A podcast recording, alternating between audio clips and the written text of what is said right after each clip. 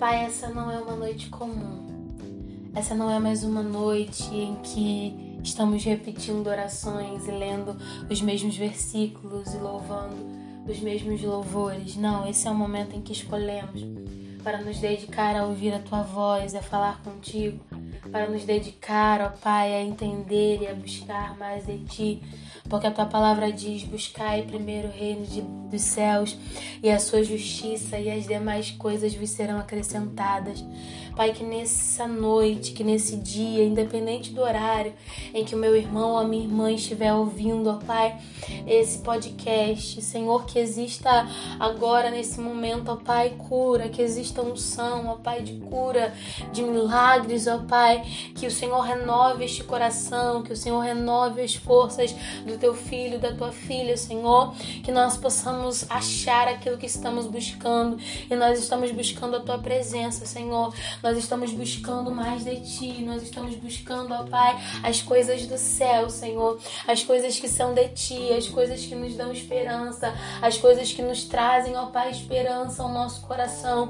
Queremos buscar, ó Pai, a tua justiça, queremos buscar a justiça do alto, a justiça que vem do céu, a justiça que é incompreendida na terra, Senhor. A justiça, ó Pai, que tem misericórdia daquele que errou, daquele que pecou, Senhor. A justiça que traz amor àquele que acha que não merece amor. A justiça que traz perdão para aquele que acha que não merece perdão, Senhor.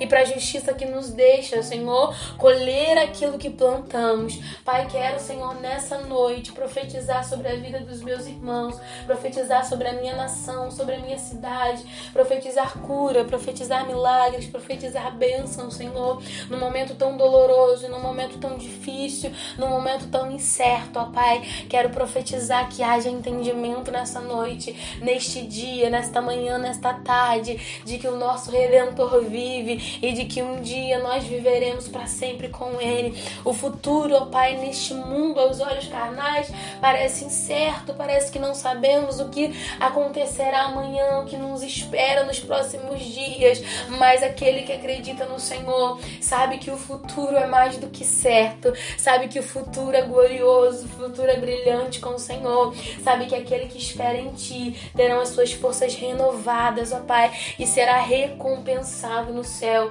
Quero pedir ao Senhor, renove no coração da tua igreja um desejo, um amor pela tua vinda, pela tua volta. Renove no coração da tua igreja, Senhor, um amor pelas moradas eternas, Senhor. É o que precisamos nesses últimos dias em que as coisas estão se afunilando, em que os dias estão se apertando, em que as coisas, ó Pai, desse mundo têm nos feito tão mal, ó Pai. Deus traz cura ao nosso coração. Visita as UTIs, visita os hospitais, ó Pai. Visita as maternidades, visita as praças públicas. Deus visita os asilos, os orfanatos, Senhor. Visita as cadeias, os presídios, ó Pai, as delegacias. Que nessa noite haja libertação, ó Pai. Que nessa noite haja cura, que haja, Senhor, em nome de Jesus, quebra de maldições em nome de Jesus, ó Pai. Aonde o Senhor entrar, ó Pai, o Senhor pode entrar onde nós não podemos. Faça milagres, Jesus. Faça-se presente. Apresente-se para essa jovem que não acredita no Senhor. Apresente-se para este homem, para esta mulher que ainda tem dúvidas, ó Pai, de que o Senhor é poderoso para fazer coisas grandes, Senhor. Apresente-se para esta criança, Senhor. Seja real agora, ó Pai, em ambientes, em lugares, ó Pai, onde pessoas precisam precisam conhecer mais do Senhor. Nós cremos que o Senhor está conosco, cremos que o Senhor continuará conosco e que estará nos abençoando em nome de Jesus. Amém e amém. 2 Samuel, capítulo 1, versículo 17 ao 20 diz assim: E lamentou Davi a Saul e a Jonatas seu filho com esta lamentação, dizendo ele: que ensinassem aos filhos de Judá o uso do arco. Este está escrito no livro do reto. Ah, ornamento de Israel, nos teus altos fui ferido, como caíram os valentes. Não noticieis em Gate, não publiqueis nas ruas de Asquelon para que se não se alegrem as filhas dos filisteus, para que não saltem de contentamento, ou seja, de alegria, as filhas dos incircuncisos. No versículo 24, Davi diz assim: Vós, filhas de Israel, chorai por Saul, que vos vestia de escarlata em delícias, que vos fazia trazer ornamentos de ouro sobre as vossas vestes. Como caíram os valentes no meio da peleja. Jonatas nos teus altos foi ferido. Eu estou no meu plano de leitura anual e eu estou lendo 2 Samuel agora e essas palavras de Davi me chamaram muito a atenção é, todos nós amamos muito a história de Davi, todos nós é, gostamos muito é, dos ensinamentos que a história de Davi nos traz. Davi é conhecido como um homem segundo o coração de Deus. Davi foi um guerreiro valente. Davi foi um músico excelente. Davi foi um rei poderoso, um rei famoso, um rei muito rico. Davi foi um homem, realmente um homem de Deus, né? A gente não tem noção do quanto é, é chamar alguém de homem e mulher de Deus é importante. A gente não tem noção do quanto ser homem de Deus e do quanto ser mulher de Deus traz um peso para as nossas vidas. E Davi realmente era um homem de Deus. E o que eu quero destacar nas palavras de Davi aqui no primeiro capítulo de 2 Samuel é o lamento de Davi sobre a morte de Saul e sobre a morte de Jonatas. Vamos é, é, deixar um pouquinho de lado a, a, questão de Jonatas também ter morrido, porque Jonatas é, estava bem com o Senhor, era justo, né? Jonatas, ele estava ao lado de Davi. Ele estava lutando ao lado de Saul apenas por uma questão de obrigação, era o seu dever lutar ao lado de Saul. Mas nós sabemos que o coração de Jonatas, ele concordava com aquilo que Deus tinha dito sobre Davi. Jonatas via em Davi o que Deus via em Davi. Mas Saul já estava, vamos dizer assim, desviado, né? Saul já estava fora do caminho.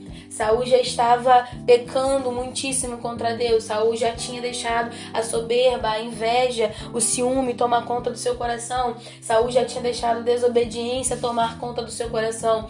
E uma série de, de acontecimentos é, acontecem até que é, Saul entra nessa batalha e ele morre, uma série de coisas acontecem até que Saul morre, e quando alguém vem contar a notícia da morte de Saul para Davi, achando que nesse momento Davi é, ficaria muito feliz porque Saul era uma vergonha, vamos dizer assim, para o povo de Deus. Saul era um cristão desobediente, Saul era um cristão invejoso, Saul era um cristão, um cristão que ia contra os princípios de Deus. Saul manchava o nome de Deus, Saul manchava aquilo que se espera de um cristão, aquilo que se espera de um rei que obedece ao Senhor. Saul ele tinha todas essas características. Então a pessoa que veio contar para Davi que Saul tinha morrido, esperava que Davi se regozijasse com a morte de Saul.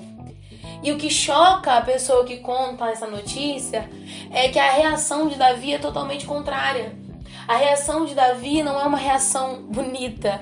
A reação de Davi não é uma reação de contentamento. A reação de Davi não é uma reação de alegria. A reação de Davi é uma reação de pesar, porque ele considerava Saul como um ungido do Senhor, porque ele considerava Saul como um servo do Senhor, porque ele considerava Saul como um homem de Deus ainda. Apesar dos erros, apesar dos pecados, apesar dos defeitos, apesar das falhas de Saul, Davi sabia quem Saul tinha tinha sido um dia. Davi sabia que o óleo que, que tinha sobre a vida de Samuel, que a unção que tinha sobre a vida de Samuel, que a autoridade que tinha sobre a vida de Samuel, foi derramado um dia sobre a vida de Saul. O próprio Samuel ungiu a Saul, o próprio povo elegeu a Saul. Deus achou Saul no meio de tantos. Então Davi, ele não tinha esquecido nada disso que Saul tinha feito. Davi, ele não tinha esquecido nada dos, do, de tudo que é, Saul representou representou um dia para Israel, mesmo que agora, no momento atual, Saul já não representasse mais.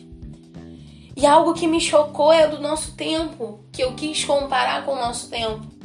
Quantos valentes, quantos grandes, e eu espero que você me entenda assim que eu preciso citar nomes, quantos valentes, quantos grandes têm caído no meio da batalha. Quantos que já pecaram, quantos que estão manchando por aí o evangelho, o nome do Senhor, quantos que não eram para fazer e fazem, quantos que sabem, é, leem a palavra, conhecem a palavra, sabem o que deviam fazer e não fazem, quantos por aí que um dia já foram valentes como Saul e hoje já não são mais tão valentes, hoje o Espírito Santo de Deus já não está mais sobre sua vida, mas quantos aí estão caindo no meio da batalha? E muitas das vezes nós que somos de Israel, ao invés de prantear, nós nos regozijamos como as filhas dos filisteus. Eu acho interessante que no versículo 20, Davi ele aconselha, ele diz: "Não noticie não conte, não publique que isso aconteceu com Saul e com Jonathan.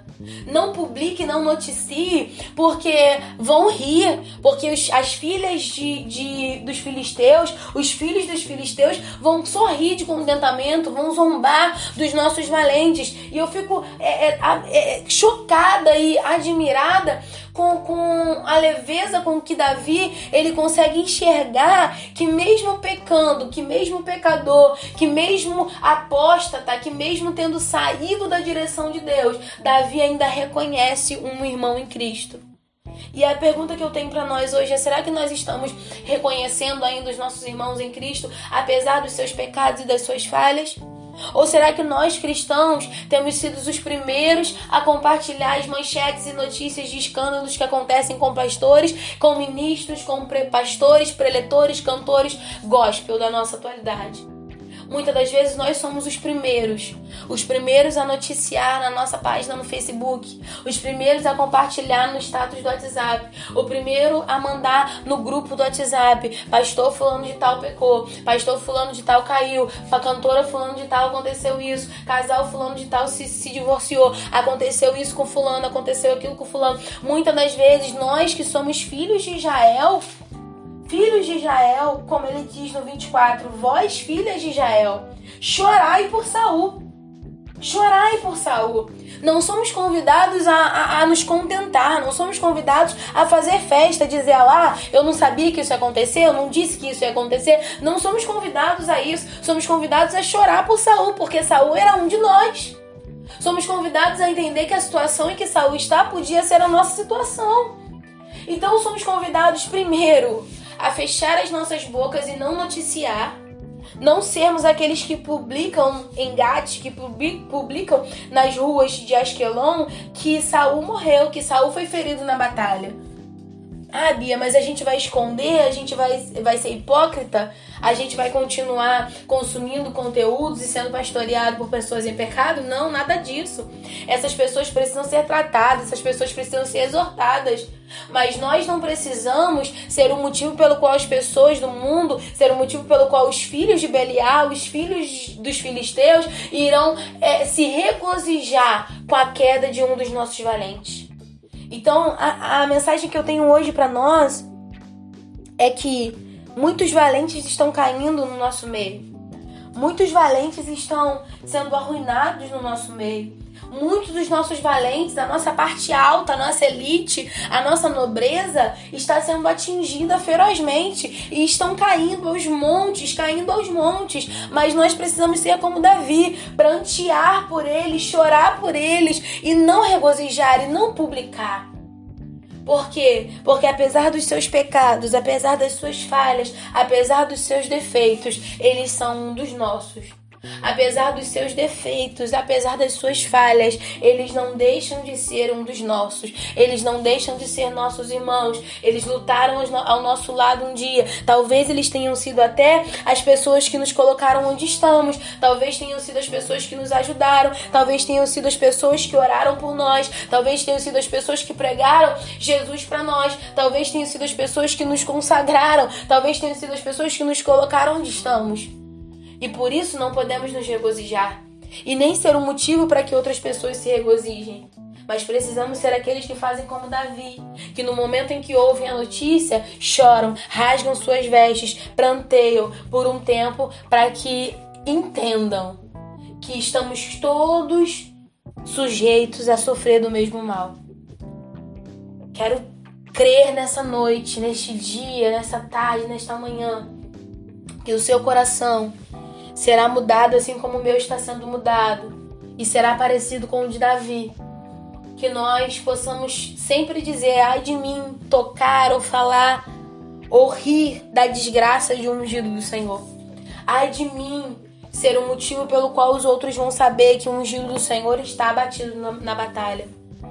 Que nós possamos ser como Davi, e dar chance. Olha quanta chance Davi deu. Se você ler os últimos capítulos de 1 de primeira Samuel, nós veremos quantas chances Davi deu a Saul para Saul voltar a si. Quantas chances Davi deu a Saul para Saul largar aquele caminho que ele estava, que só estavam levando para perdição. Davi dá essas chances a Saul. Que sejamos um dos tais, que sejamos um desses, que dá chances e mais chances, que diz: Olha, eu podia te matar de vez. Eu podia te dar um golpe aqui que, que, acabaria com você, que te mataria. Mas ai de mim tocar no ungido do Senhor. Então vá em paz e não faça mais o que você está fazendo. Que nós sejamos um desses. Talvez essa palavra não faça sentido para você, mas para mim foi é o que é o que eu tenho lido, é o que o Senhor tem me ensinado e que nós possamos é, entender que o nosso tempo é tempo de guerra, é tempo de batalha. E nós vamos ver valentes caindo. Nós vamos ver a parte alta caindo. E, infelizmente é mister que isso aconteça. Mas que nós sejamos aqueles que estende a mão para levantar, que dá a chance para levantar. Talvez nesse momento você esteja me ouvindo, você seja um dos valentes que caiu. Talvez você seja um dos que estavam no alto e caiu. E talvez a sua queda tenha sido tão grande que você pense, Bia, eu acho que, eu, que o meu fim será como de Saul. Mas se você está com vida, respirando, eu quero te dizer nessa noite, ainda há esperança para você. Torne da onde você nunca deveria ter saído. Volte a praticar as coisas que você não devia ter parado de praticar. Volte a obedecer ao Senhor. Volte a se colocar na vontade dele. Hoje é noite de voltar. Que o Senhor possa abençoar a tua vida, que o Senhor possa abençoar a tua casa. Envie esse podcast para outras pessoas que haja nessa noite mudança, que haja metanoia, que haja salvação, que haja libertação. Tenham uma semana abençoada, tenham um final de semana abençoado. Que Deus abençoe vocês. Não desistam de todas as coisas, tá? Jesus abençoe vocês em nome de Jesus. Beijão.